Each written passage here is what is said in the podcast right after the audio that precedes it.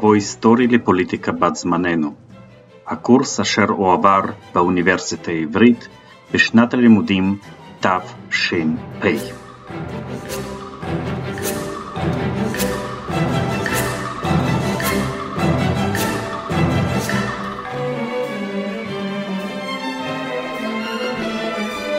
צהריים טובים, ברוכים הבאים.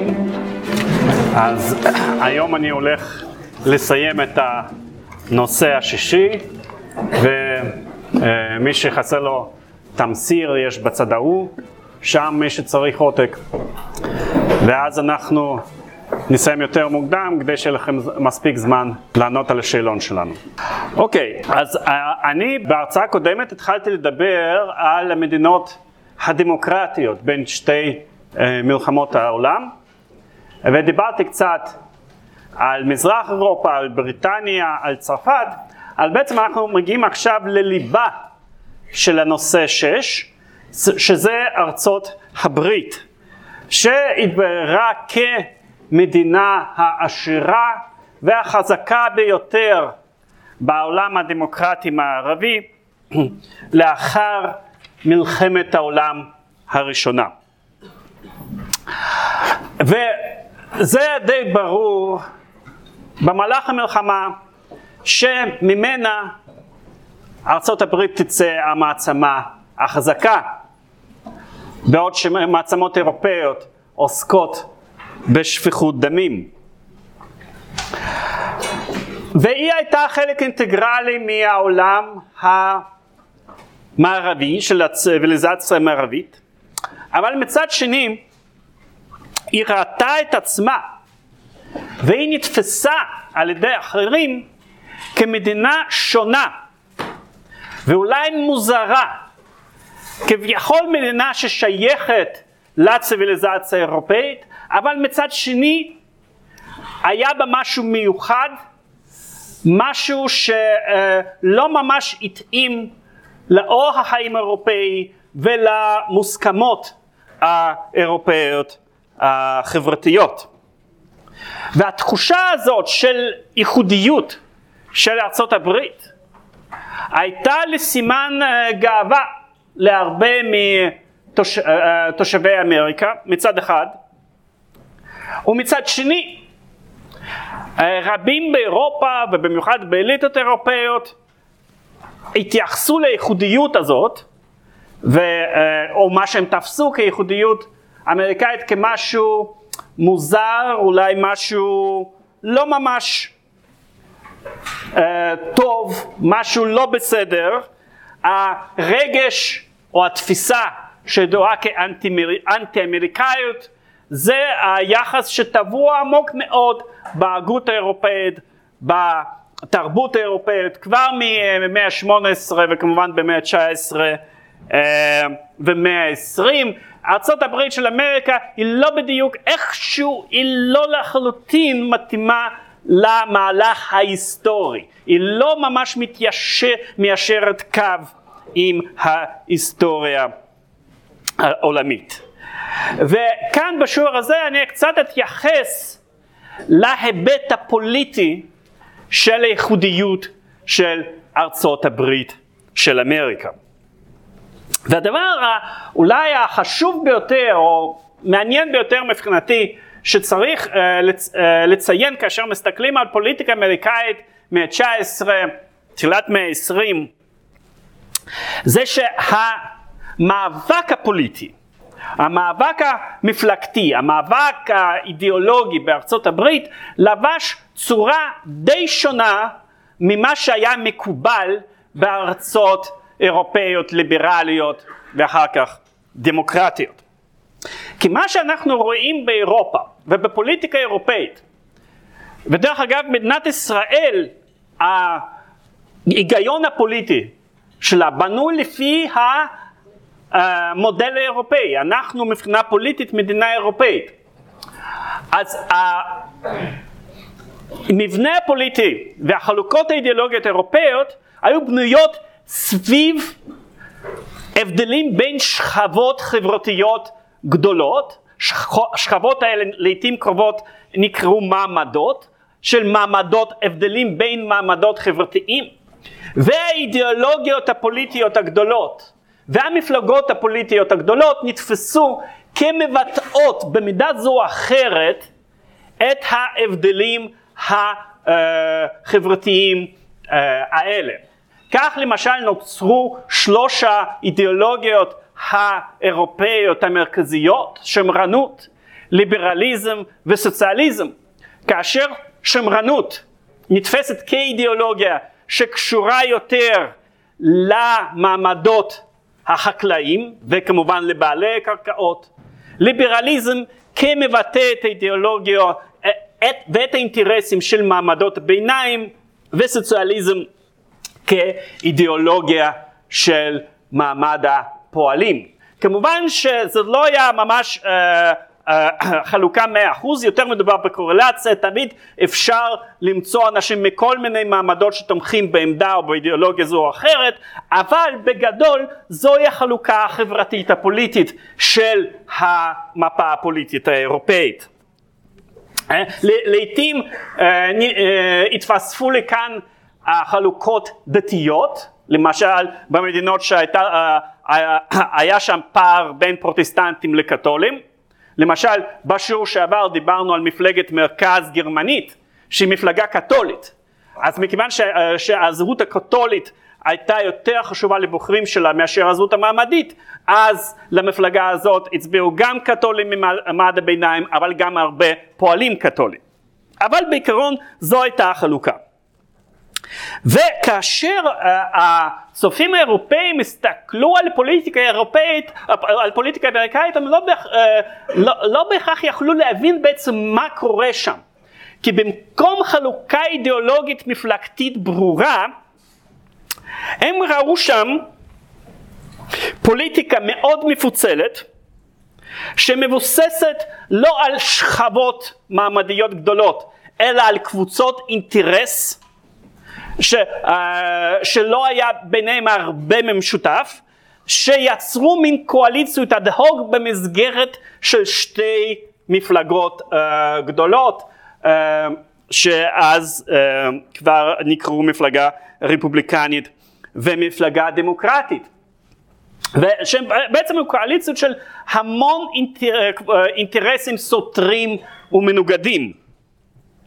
ומה שבמיוחד הפליא את הצופים האירופאים זה שלמרות שמדובר היה במדינה מתועסת והיה שם מעמד פועלים, לא קמה בארצות הברית תנועה סוציאליסטית אה, חזקה.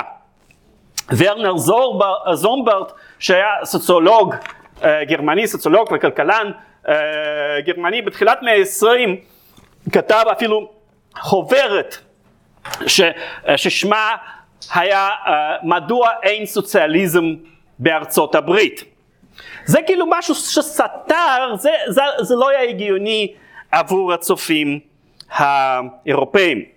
וניתנו הרבה תשובות וניסיונות להסביר את האנומליה הזאת, כן? אה, בדרך כלל כל מי שהתרגל למצב מסוים הוא חושב על מצב בחברה אחרת, בציוויליזציה אחרת כאנומליה, ולמשל על ידי זה שיש, קיים אתוס אינדיבידואליסטי חזק בחברה האמריקאית, שאפילו שכבות נמוכות לא מוכנות אה, לתרגם את האינטרסים הכלכליים שלהם אה, לאינטרס קולקטיבי, לתודעה מועמדית, שהמה, שהפועלים אין, אין בהם תודעה מעמדית uh, של הפועלים, כל אחד חושב פחות או יותר מבחינת ההישגיות האישית uh, שלו.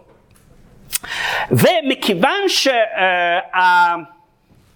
שהתנועה הסוציאליסטית הקולקטיביסטית לא התפתחה, לא אה, צברה אה, תאוצה בחברה האמריקאית, כמובן שהיה מפלגה סוציאליסטית אבל הייתה די זניחה. בעצם הסכסוך בין העשירים לעניים בחברה האמריקאית קיבל צורה אחרת. כי הרי ההבדלים מעמדיים והבדלי אינטרסים בין שכבות יותר מבוססות ושכבות פחות מבוססות היו, קי... אה, היו קיימים גם בארצות הברית אה, של אמריקה.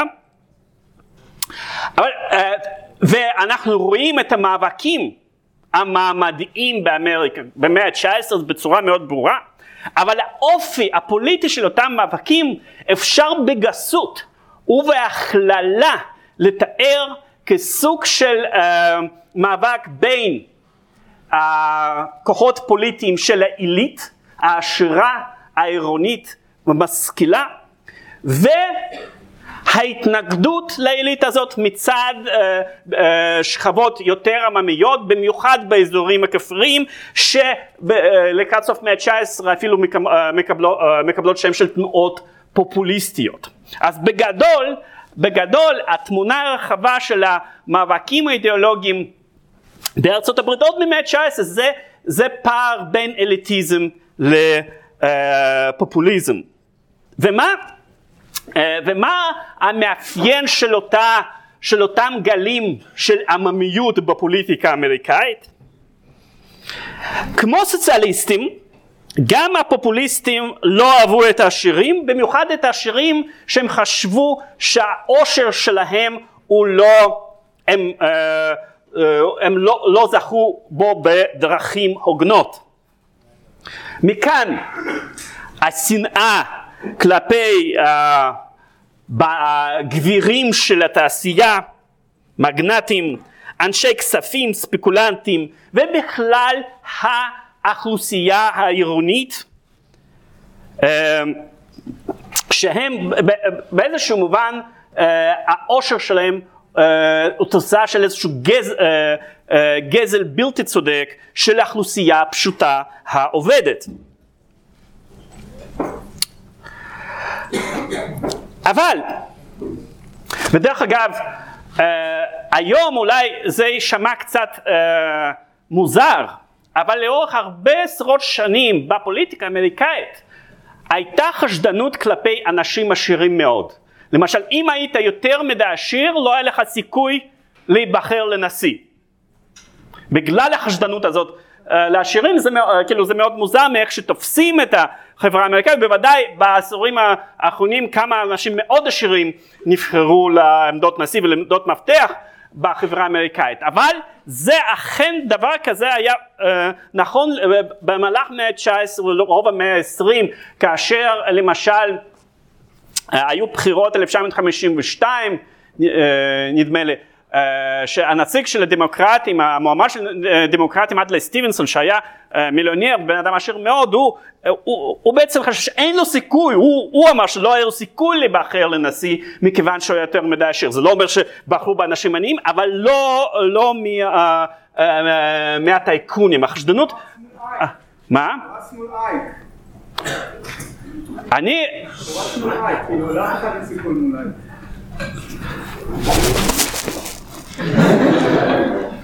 אה, לא, אם כאילו, אתה רוצה... לא, אתה חייב להבין את הקונטקסט. אייזנאוור חוזר על ידי שתי המפלגות. בבקשה. רק כי הדמוקרטים שלטו עשרים שנה.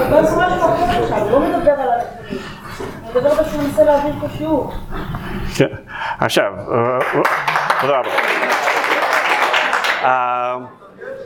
עכשיו, לגבי השאלה שלך, התייחסתי לא לשאלה מדוע סטיבנסון הפסיד לאייזנהאואר, אבל מדוע הוא חשב שהוא הפסיד.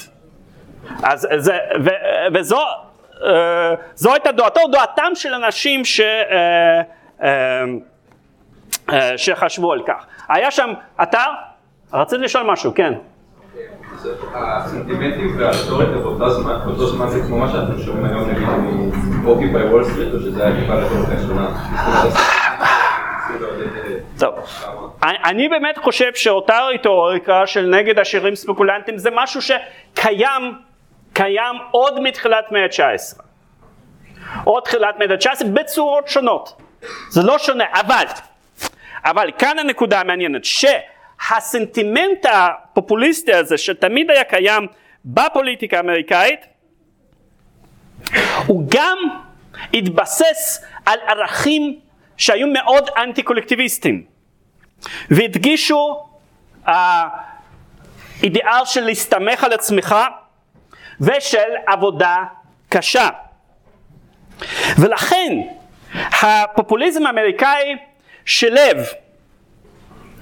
את הרטוריקה נגד העשירים עם הדבקות באתיקה של אינדיבידואליזם, הרבה פעמים דרישה דווקא למדיניות אה, כלכלית יותר ליברלית, זאת אומרת יותר חופשית, ולפעמים גם שילב הרבה אלמנטים משמרנות חברתית של, אה, של לראות בערים, אה, בחיים העירוניים את המקור של חטאים של החברה המודרנית. והוא אה, בדרך כלל דגל בפיזור של הכוח, אה, כן, יותר כוח לשלטון המקומי, למדינות הספציפיות. ולכן אפילו אותו סדר יום פוליטי שדגל בנשיאות יותר ריכוזית ויותר מתערבת אה, מה שנקרא פרוגרסיבי בתחילת מאה העשרים בארצות הברית, כמו למשל נשיא uh, תיאודור רוזוולט. גם אצלו הנקודה, הנקודה המרכזית בפוליטיקה שלו היה אנטי מונופוליזם. כן? כי אנטי מונופוליזם זה מאפשר בעצם לאחד בעצמו גם את הגל הפופוליסטי מצד אחד ומצד שני את הטינה הזאת uh, כלפי העשירים uh, ביותר. ואז אנחנו מדברים על הפער הזה בין אליטה ללא אליטה בפוליטיקה האמריקאית למהלך מאה ה-19 מאה ה-20 שהוא לא, לא מגביל להבדלים בין מפלגות, כן, זה, זה יכול לצוץ בכל מפלגה, אבל הנטייה הייתה יותר שזה יתעורר בתוך המפלגה הדמוקרטית. כן, בעצם אחד המקרים הראשונים אה, של, אה, של טינה כלפי אליטה, אותה אליטה משכילה אה, עירונית שייסדה את ארצות הברית של אמריקה, האליטה הפדרליסטית, היה אה, כאשר אנדרו ג'קסון למעשה אה, ייסד את המפלגה הדמוקרטית. וגם טדי רוזוולט שהתחיל כנשיא רפובליקני אחר כך פרש והקים מפלגה פרוגרסיבית. ולכך צריך להוסיף שאחת מה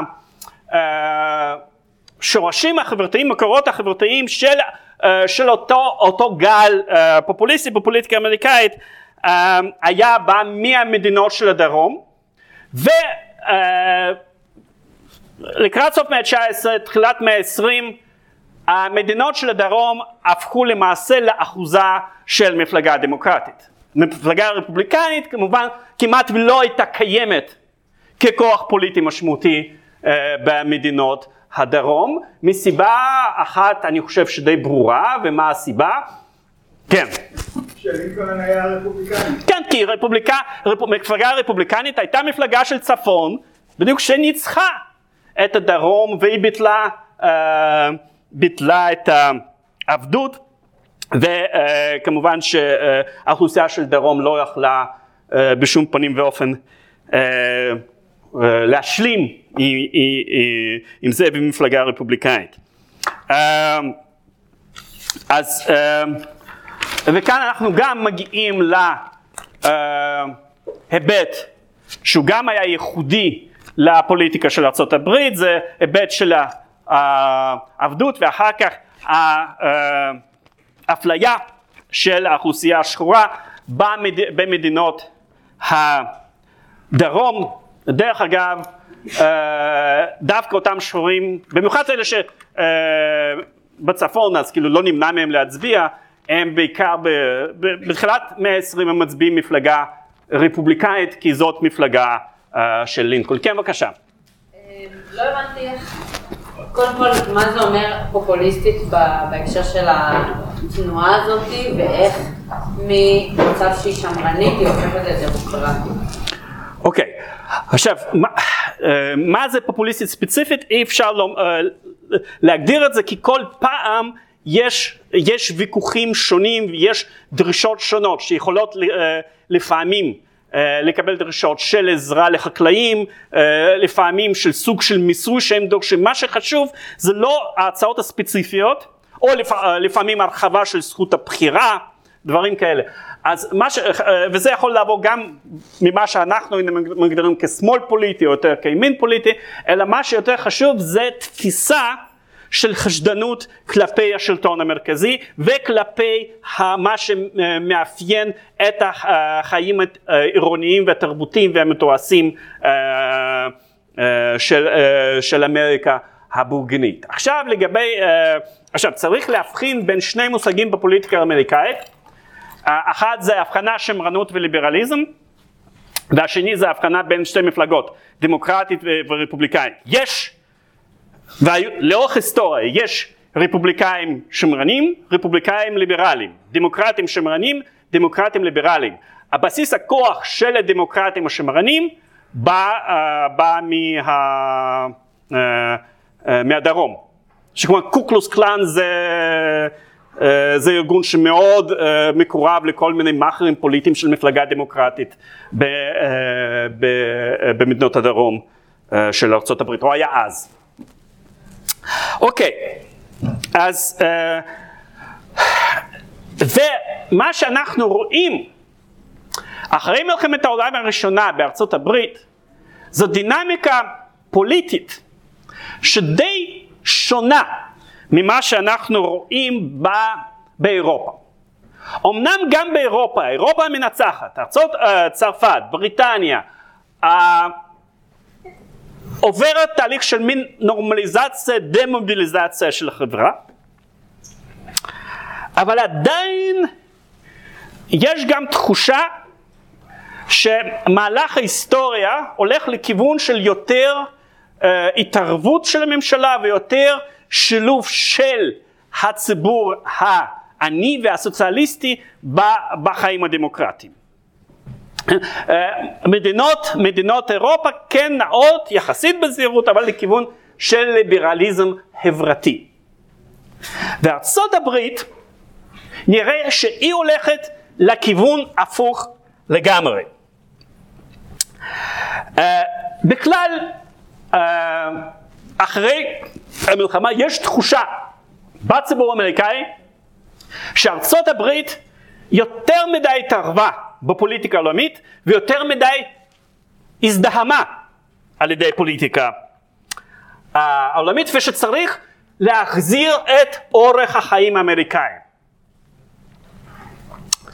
Uh, בשנת 1920 יש תופעה שבאנגלית ידועה כ-red scare, הפחד מאדומים.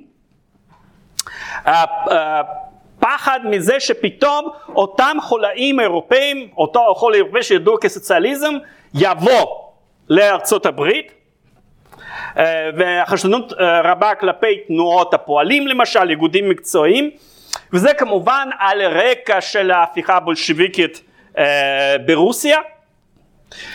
וזה בא, וזה בא במקביל לתחושה שמי שמביא, שמביא את המחלה הזאת אלה הם המהגרים שבאים uh, מאירופה.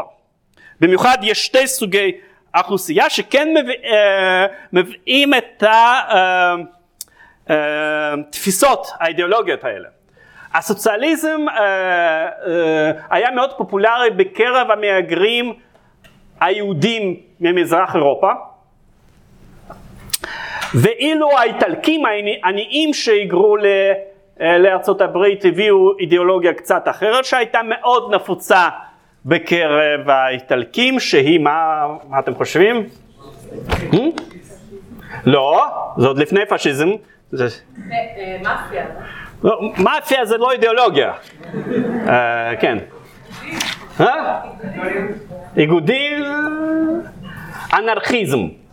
אנרכיזם היה מאוד מאוד נפוץ בקרב איטלקים, החסידים הגדולים של בקונין היו באיטליה, אז שתי אידיאולוגיות האלה. אה, אתם יכולים לראות למשל כאן בפוסטר, זאת אומרת זה בציור בעיתון ניו יורק איבנינג טלגרם, זה אה, מציירים כאן את המדרון החלקלק. תנועת העבודה, אחר כך שב, אה, שביתות, אה, הפרות סדר, בולשביזם וכאוס. עכשיו, אז אה, יש, ובעקבות כך מתקבלת החקיקה במהלך תחילת שנות ה-20 של מגבלות מאוד משמעותיות על ההגירה ממדינות אחרות. שוב, אה, אז אה, זה לא, לא היה רק עניין של מגבלות על הגירה באופן כללי, זה היה קשור לאיזשהו פחד שזרים מביאים רעיונות שהם לא אמריקאים אה, במהותם. מכאן גם ההתנגדות לה, אה, להסכם ורסאי בקשר של, של כינון של חבר, אה, חבר הלאומים. למעשה כאשר מביאים את ההסכם הזה לאישור של הקונגרס קמה אופוזיציה חזקה לה, אה, להסכם הזה וכאן מה שקורה הוא שדינמיקה שקורית בדיוק דינמיקה שהייתה עכשיו בשנה הזאת עם הברקזיט. זאת אומרת יש שתי עמדות, שני עמדות קצה שכל אחת מהן שמה וטו על איזושהי פשרה באמצע. וילסון לא מוכן לעשות שום ויתורים לצד שספקני לגבי ההסכם הזה, ואלה שמתנגדים להסכם באופן תקיף לא מוכנים ללכת לוויתורים אה, לכיוונו של וילסון, ואומנם כביכול דווקא בציבור ובקונגרס יש רוב אמורפי לאיזשהו סוג של הכרה בהסכם בגלל השני הקצוות האלה בסופו של דבר ההסכם לא uh, מאושרר.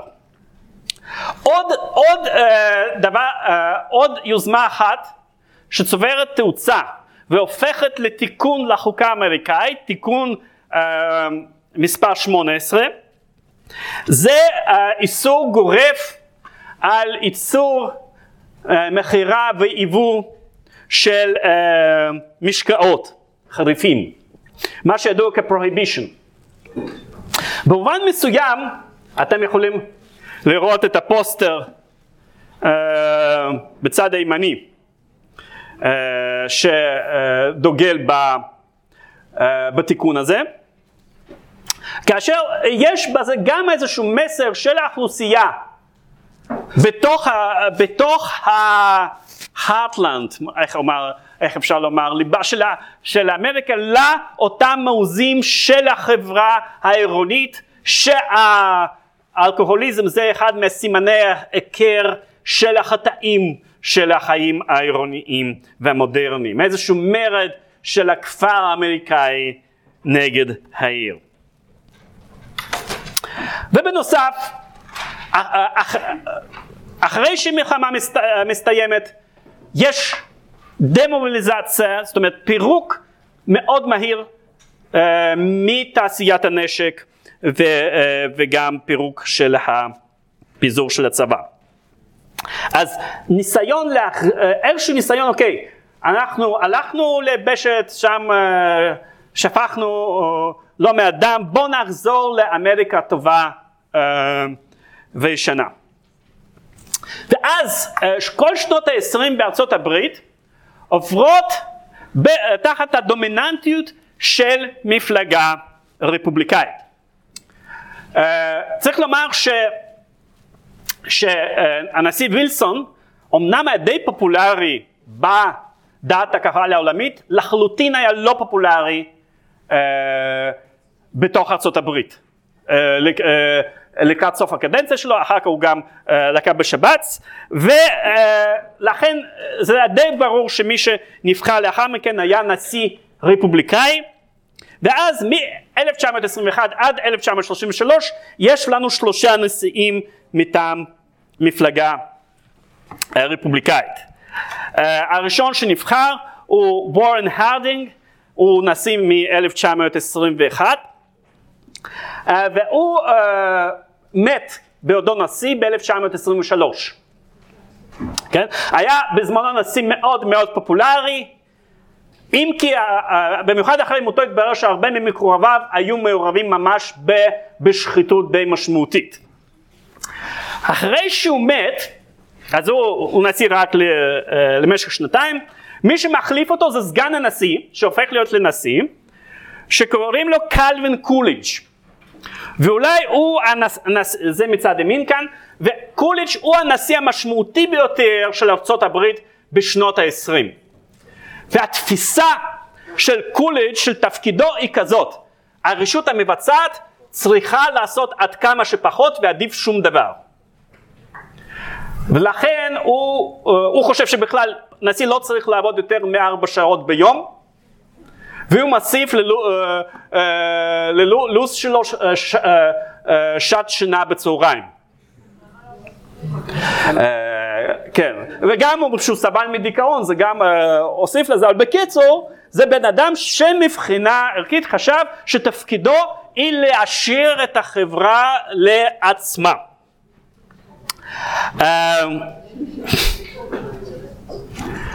והוא מתמודד בבחירות 24, נבחר, והופך אולי להיות לאחד הנשיאים האהודים ביותר בזמנו, ואז הוא יכול היה להתמודד ב-1928, והוא מחליט אה, לא להתמודד, פורש, ושוב הציבור uh, בוחר ברפובליקאי כנשיא הבא של ארצות הברית, וזה האיש הזה, שקוראים לו uh, למטה הרברט הובר, שבאופיו הוא היה בן אדם מאוד מאוד שונה מקוליץ'. Uh, הובר בכלל הוא היה מסוג האנשים ש... uh, uh, שהשיוך המפלגתי שלו לא היה חד משמעי, הוא, יכול, uh, הוא עבד uh, בממשל הדמוקרטי למשל של וילסון, אחר כך uh, בעצם הוא עשה על ידי ממשל הרפובליקאי, החליף, החליף מפלגה, הוא היה מהנדס מכרות בהשכלתו, איש עסקים מאוד מוצלח שעשה הון, והוא מבחינת אמריקאים רבים סימל את האתוס של האמריקאי שבונה את עצמו, אינדיבידואל שעושה את עצמו. אובר לא היה תומך עקרוני באי התערבות. הוא כן האמין באתוס האמריקאי, אבל כן האמין גם כמהנדס, שלממשל לפעמים יש תפקיד בהכוונה של החברה. אחד הדברים שהפכו אותו לבן אדם גם uh, מפורסם בארצות הברית uh, וגם בעולם, הוא שמטעם הממשל האמריקאי הוא ריכז פעילות הומניטרית לעזרה uh, לאירופה בזמן המלחמה ולאחר המלחמה ולעזרה לרעבים uh, uh, ב, uh, באירופה. אז הוא גם בן אדם מאוד פופולרי, הוא נבחר ב-1928 על רקע של אופטימיות מאוד גדולה להמשך של השגשוג האמריקאי. מה שאנחנו רואים בשנות ה-20 זה, זה באמת התפתחות כלכלית מאוד מהירה, חשמול של תעשייה ומדיניות חוץ שמכוונת לסוג של תפיסה שהדברים צריכים להיפתר בדרכי שלום. זוכרים את ההסכם בריאן קלוג, קלוג היה מזכיר המדינה תחת קוליג', אותו הסכם שהוציא את המלחמה מחוץ לחוק. ואז, ואז מה שקורה באוקטובר 1929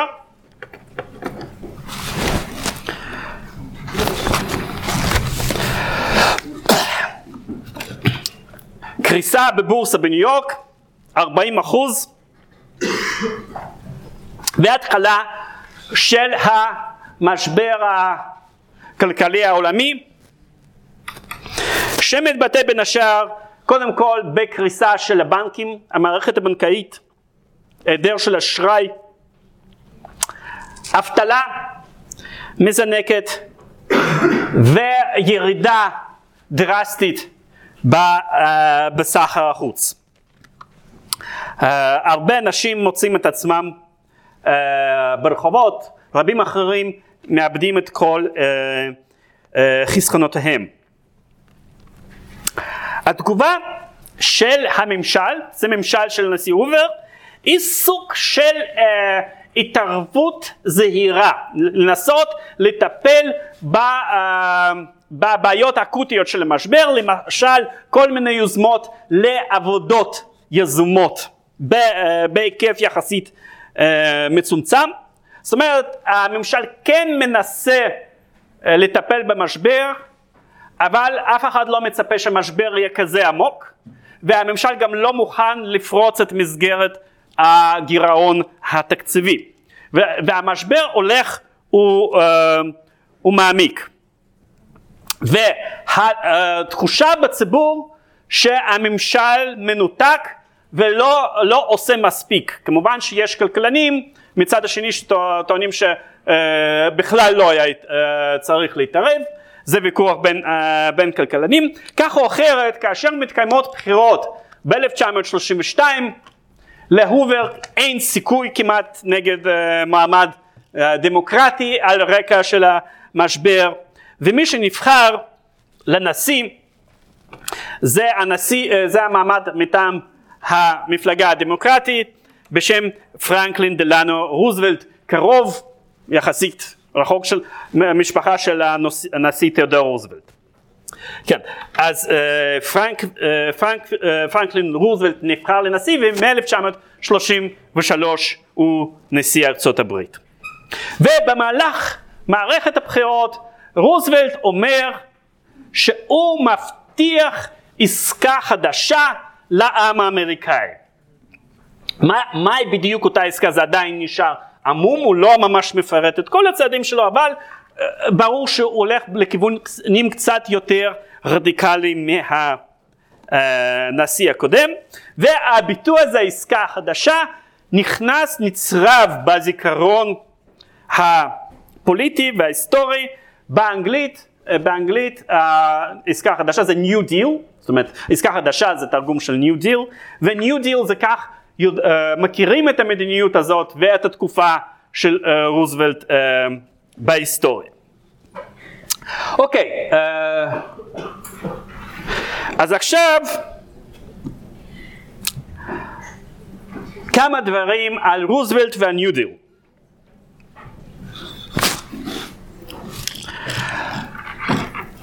היסטוריה של ניו דיל אפשר לחלק אותה פחות או יותר לשלוש תקופות.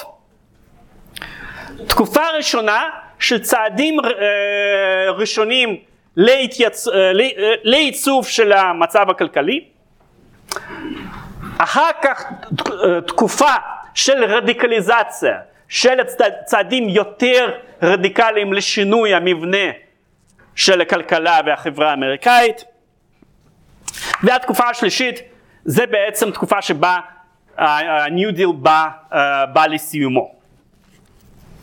אז התקופה הראשונה זה פחות או יותר שנתיים הראשונות מאז שרוזוולט באביב 1933 uh, נהיה נשיא. Uh, כאשר בעצם מה שהוא עושה ומה שהיה די חדיש מבחינת איך שהממשל האמריקאי התנהג עד כה, זה היה התערבות די מסיבית בצעדים הסטביליצ... אה, של, של התייצבות של המשק האמריקאי. וזה כלל בעצם חק... רגולציות על הפעילות, על הפעילות הבנקאית. התערבות מאוד מאוד מסיבית של הממשל בפעילות של הבנקים כי הבנקים יתפסו כאלה שהם הכשילו למעשה את הכלכלה האמריקאית אז.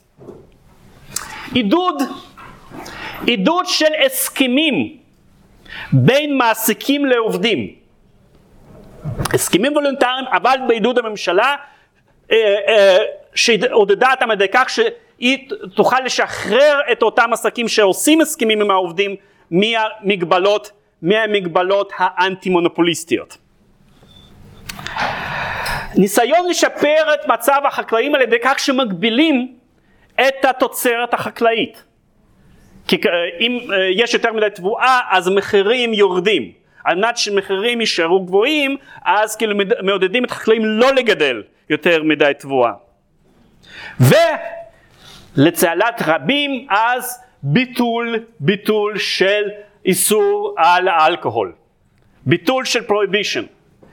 אה, ואת זה כמובן הם אה, צריכים להעביר שוב אה, כתיקון לחוקה, כי איסור על משקאות חריפים זה היה תיקון לחוקה, תיקון מספר 18, ואז אה, 1933 יש תיקון חדש, תיקון מספר 21, שלמעשה מבטל את האיסור הישן. זה היה תהליך שהיה צריך גם לעבור את הקונגרס ואחר כך אישור של ש, שני, שני, שני שליש מהמדינות, זאת אומרת שינוי חוקה בארצות הברית זה תהליך מורכב, אבל העבירו את זה בצורה יחסית מהירה. אז בשלב הראשון של ניו דיל מה שיש לנו זה התערבות יותר מסיבית של הממשלה במשק האמריקאי בלי, מבלי לשנות את המבנה של היחסים הכלכליים. זאת אומרת, זה, אלה התערבויות יותר אד הוק מאשר משהו שמשנה באופן מבני את, ה, אה, את המשק. וגם אה, אז בשיתוף פעולה עם, ה- עם ה- אנשי ההון אה, הגדולים, אנשי התעשייה הגדולים. לא נגד התעשייה אלא בשיתוף ת- תעשייה. כאן ההתערבות היא יוצרת סוג של הליכה לקפיטליזם מעין ממלכתי יותר, אלמנטים של התערבות מדינה מאשר איזה שהם צעדים ש, אה, שהם נגד התעשייה הגדולה. ואז ב-1934 עדיין על רקע של התפעלות מהצעדים ההתחלתיים של רוזוולט, המפלגה הדמוקרטית מנצחת בבחירות לקונגרס, שכפי שאתם אה, כנראה יודעים, אה, זה דבר שיחסית נדיר בפוליטיקה האמריקאית, בפוליטיקה האמריקאית בדרך כלל המפלגה שנמצאת בשלטון אה, מפסידה קולות אה, בבחירות אה, אמצע. כאן דמוקרטים, כאן דמוקרטים מנצחים, וזה נותן אה, דחיפה לרדיקליזציה של ניו דיל. ואז יש לנו תקופה בין 35 ל-37, כאשר מחוקקים החוקים המשמעותיים ביותר מבחינת המשק האמריקאי והחברה האמריקאית שמקבעים את, אותה, את אותה עסקה חדשה של רוזוולט לאורך שנים רבות ועד היום. ביניהם למשל מה שאנחנו קוראים הביטוח לאומי ובארצות הברית זה נקרא social security. המדיניות מאוד ענפה של עבודות יזומות כבר מ-33 זה קיים בהיקף המצומצם אבל עכשיו זה מדיניות יותר נרחבת וזכויות די משמעותיות לשביתות ולהתארגנות ל- אה, לאיגודים המקצועיים. עכשיו, ברגע שרוזוולט זז לכיוון יותר רדיקלי, מבחינת המדיניות הכלכלית שלו, או יותר שמאלה, כמובן שזה גם יוצר התנגדות גוברת. גם מצד אנשי הממ- הממסד הישן ואלה שמתנגדים להתערבות של המדינה במשק, וגם אה, מכל מיני סוגים של פוליטיקאים ותנועות פופוליסטיות אה, אה, שקוראים אה, גר על רוזוולט. אבל ההתנגדות הכי קשה באה מה... מה... אה, אה, בית המש... מבית המשפט העליון. עכשיו עוד מעט אני ארחיב על בית המשפט העליון, רק אני אגיד שבתגובה לאותם אתגרים מה שעושה רוזוולט הוא בעצם מאמץ רטוריקה הרבה יותר רדיקלית. אם ב-32 הוא היה כזה מתון הוא לא אמר בדיוק מה הוא הולך לעשות, בבחירות 36 איך מנצחים את הפופוליסטים? מאמצים רטוריקה נגד השירים. וזה מה שהוא עושה. ממש הולך, אה, אה, פונה לאמריקה, מדבר נגד הש, השירים שאחראים במשבר הזה. עכשיו, אבל מה שקורה לו יש לו בעיה. בית המשפט העליון פוסל המון מהחוקים שלו. הוא למשל מבטל את הסוכנות לעבודות יזמות ש... אה, שרוזוולט הקים אה, בתחילת דרכו. יש לא מעט מהחקיקות של ניו דיל שבמהלך 35, 36 בית המשפט העליון מבטל. במיוחד בשל הפרשנות שעושה למבנה הפדרלי של ארצות הברית. עד כמה שממשל הפדרלי יש לו זכות להתערב במה שנמצא בסמכות של מדינות בודדות. זה לא אומר, זה לא אומר אה, כפי שמתארים את זה שבכל המובנים בית המשפט העליון היה אז בצד של דעת הקהל השמרנית, כי מבחינת הזכויות, אה, אה, מגילת הזכויות הוא היה דווקא מאוד ליברלי, הוא כבר באמצע שנות ה-20 הוא הרחיב את, מגלת, את אותה מגילת הזכויות האמריקאית גם לחקיקה של המדינות. לפני זה הבינו את Bill of Rights כמשהו ש... תקף רק ברמה הפדרלית, כבר בשנות ה-20 בית המשפט מפרש את זה גם כמשהו שתקף למדינות הבודדות. כך, אחר, כך הוא אחרת, אבל הוא, בית המשפט העליון לא רואה, או רוב בבית המשפט העליון לא רואה בעין יפה את מה שהוא רואה כהתערבות, כיותר מדי אה, אה, אה, סמכותנות בממשל הפדרלי בעניינים הכלכליים. וזה ממש, זה ממש מעצבן את רוזוולט, ואחרי שהוא מנצח שוב בבחירות ב-36, הוא פונה לקונגרס ב-5 בפברואר 1937 בהצעת חקיקה לשינוי המבנה של בית המשפט העליון. מה הוא מציע? הוא מציע, הוא אומר, כן, יש לא מעט שופטים שכבר עברו את גיל ה-70 ולא, ולא פרשו. כאילו, יש הרי מינוי לכל החיים. אז לכל, ש... הוא מבקש מהקונגרס את החקיקה שלכל שופט שלא פרש אחרי גיל 70, רוזוולט יוכל למנות ש... אה, שופט נוסף. פירוש הדבר להכניס כמה שופטים נוספים לבית המשפט וכך לשנות את המאזן uh, בבית בית המשפט העליון וזה יוצר יוצר ויכוח מאוד חריף בציבור האמריקאי, רוב דעת הקהל דווקא מתנגדת לזה, כפגיעה בבית המשפט העליון. אה, אני, אה, כאן יש למשל אה, אחת הקריקטורות על, ה, על המאבק בין רוזוולט לבית המשפט העליון. הוא אומר, אני לא אוהב את ההחלטות שלך, עכשיו תצטרך לעבוד עם מי שרואה את, ה, את הכל דרך העיניים שלי. ואיך הסיפור הזה נגמר? בעצם מצד אחד אה, רוזוולט לא מצליח להעביר את השינוי הזה ונסוג ממנו, אבל במקביל בית המשפט העליון משנה לחלוטין את המדיניות שלו.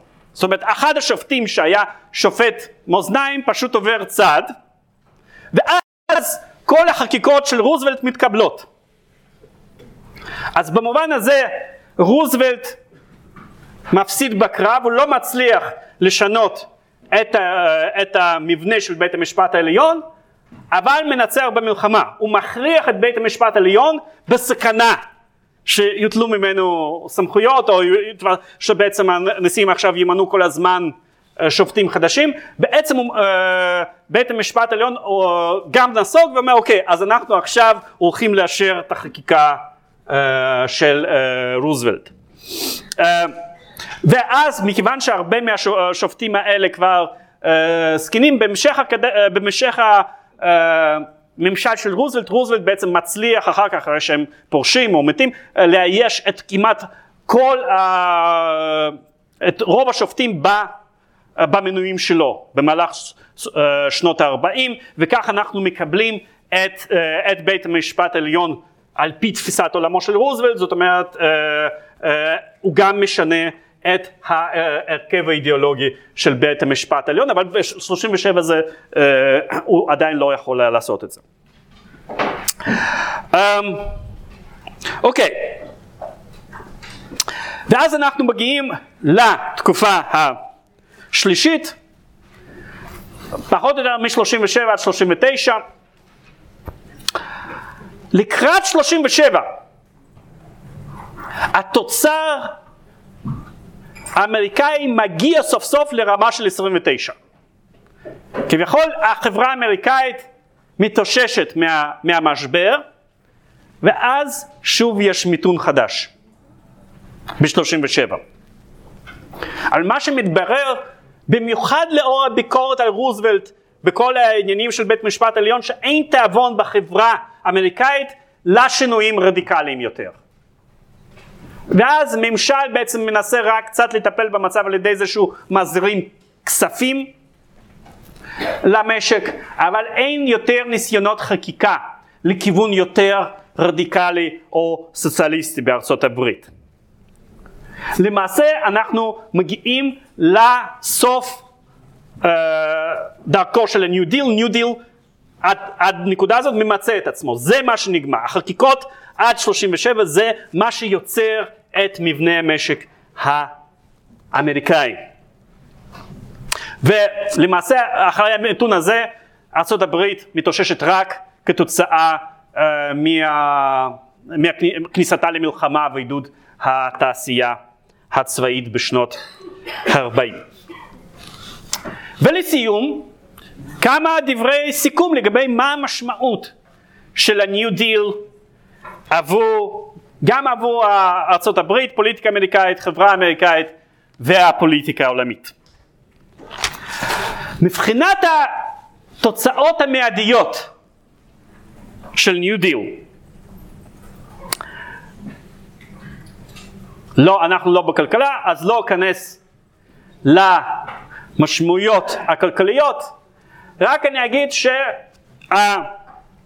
שיש בין כלכלנים מחלוקת, כמובן שהרוב, ודעת הרוב בחברה האמריקאית שמדיניות של רוזוולט אכן הצילה את הכלכלה האמריקאית מהמשבר, יש, יש כאלה שחושבים שהיא למעשה העמיקה את, את המשבר והחברה הייתה, הכלכלה הייתה מתאוששת הרבה יותר מהר בלי המדיניות הזאת. התוצאות הפוליטיות מבחינת המתנגדים של רוזוולט הוא הכניס יותר מדי מרכיבים סמכותניים לתוך הפוליטיקה האמריקאית. אבל מה שחשוב הוא, הוא בוודאות שרוזוולט והסגנון שלו לא ביטלו או לא כרסמו את הדמוקרטיה האמריקאית, אלא להפך, הם ביססו את הדמוקרטיה האמריקאית גם בתנאים שהממשל היה צריך, או שהם חשבו היה צריך להתערב יותר בחיי החברה והמשק. ודווקא תומכי ניו דיל אה, טענו שהמדיניות לעיתים הכוחנית של רוזוולט היא זו שהצילה את ארצות הברית מאופציות יותר רדיקליות שהיו אז קיימות ביבשת אה, אירופה ואנחנו ראינו אותן. אני פחות בטוח אה, בנקודה הספציפית הזאת, אני חושב שהמרקם של החברה האמריקאית המספיק חזק כדי גם uh, לסבול את ה... ולעבור את המשבר הזה, אבל לפחות יש טענה כזאת. יחד עם זאת, מה, ש... מה שבעצם ניו דיל היה סוג של מבחן. טסט. מה גבולות הדבר, השינוי והרדיקליות שמקובלים על החברה האמריקאית. אז החברה האמריקאית כן קיבלה נשיאות הרבה יותר אקטיבית, ממשל הרבה יותר ריכוזי, אבל ישר שמה לזה סייגים. למשל, רוזוולט היה נשיא פופולרי, נבחר ארבע פעמים. כסייג לזה, עבר תיקון לחוקת הברית שאמר אבל מעכשיו לא, אוקיי? נשיאות היא יותר חזקה אבל לא יותר משתי קדנציות.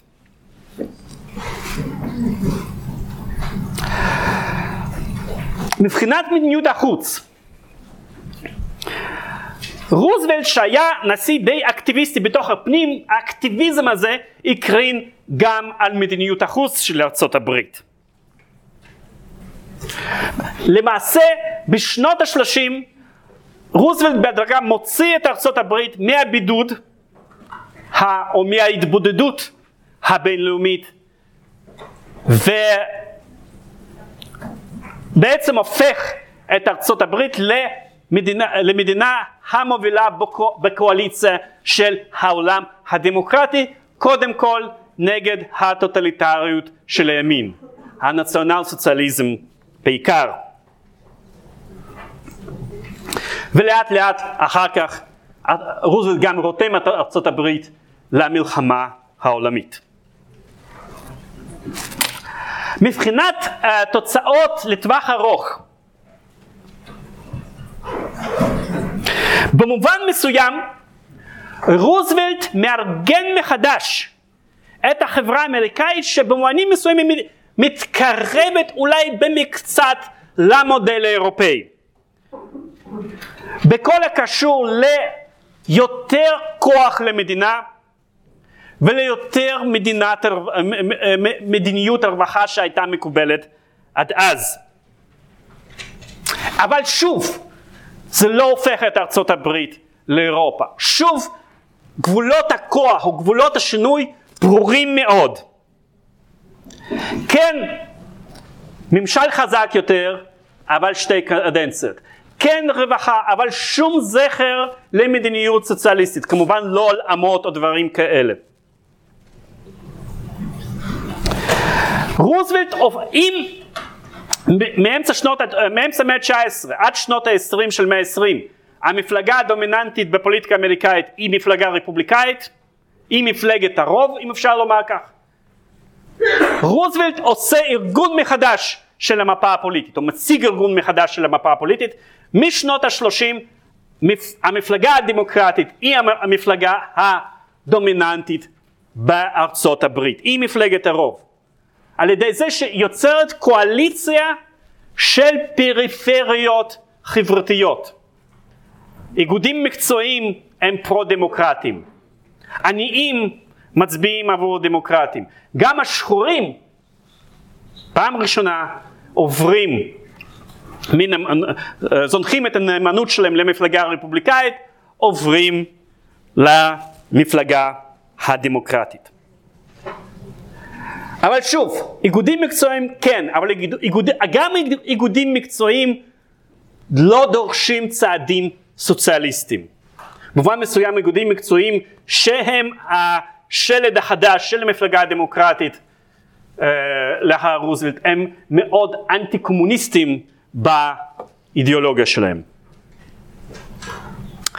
ונוצר מבחינה אידיאולוגית מה שידוע כליברליזם של ה-New Deal. זה סוג של ליברליזם אמריקאי שכשאנחנו מדברים על ליברליזם בארצות הברית בין שנות ה-30 לשנות ה-60 זה סוג של חבילה של רוזוולט יצר. מה זה הליברליזם הזה? מצד אחד כן להתערבות בכלכלה, כן לאיגודים המקצועיים החזקים, מצד שני הרחבה של חופש בתחום של יצירה והביטוי.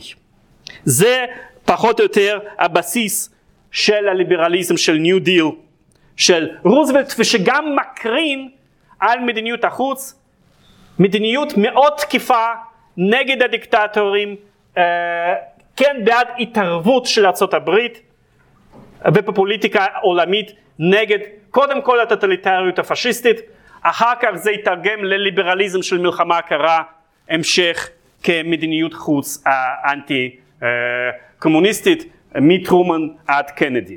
כן בבקשה. מה ההבדל מה? אני מכיר פשוט אה, מהלימודים האחרים שיש את האייזנהאואר דוקטרי נגד... אה, אייזנהאואר כן.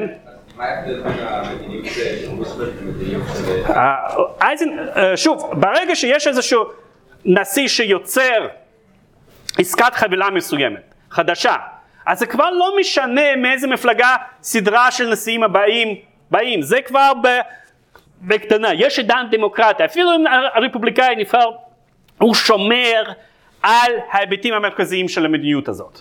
כן, זה כבר, אה, אה, כבר אה, אה, אה, הבדלים שם יותר בניואנסים.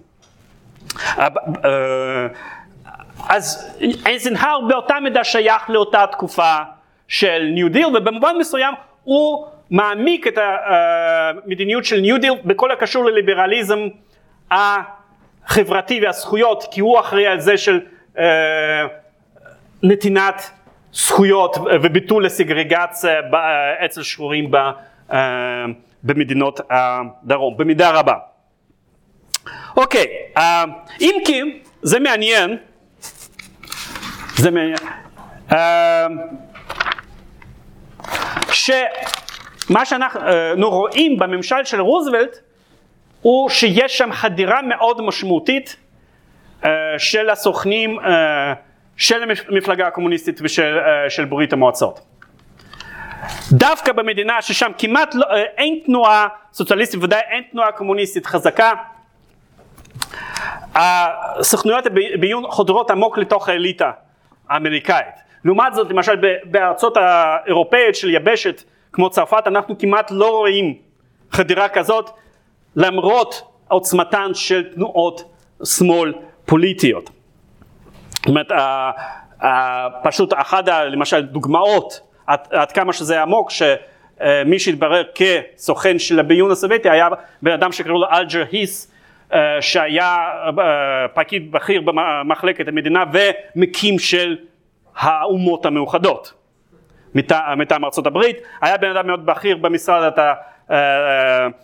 המסחר ויש גם עדויות לא ברורות לגבי אחד היוצאים הקרובים ביותר של רוזוולט.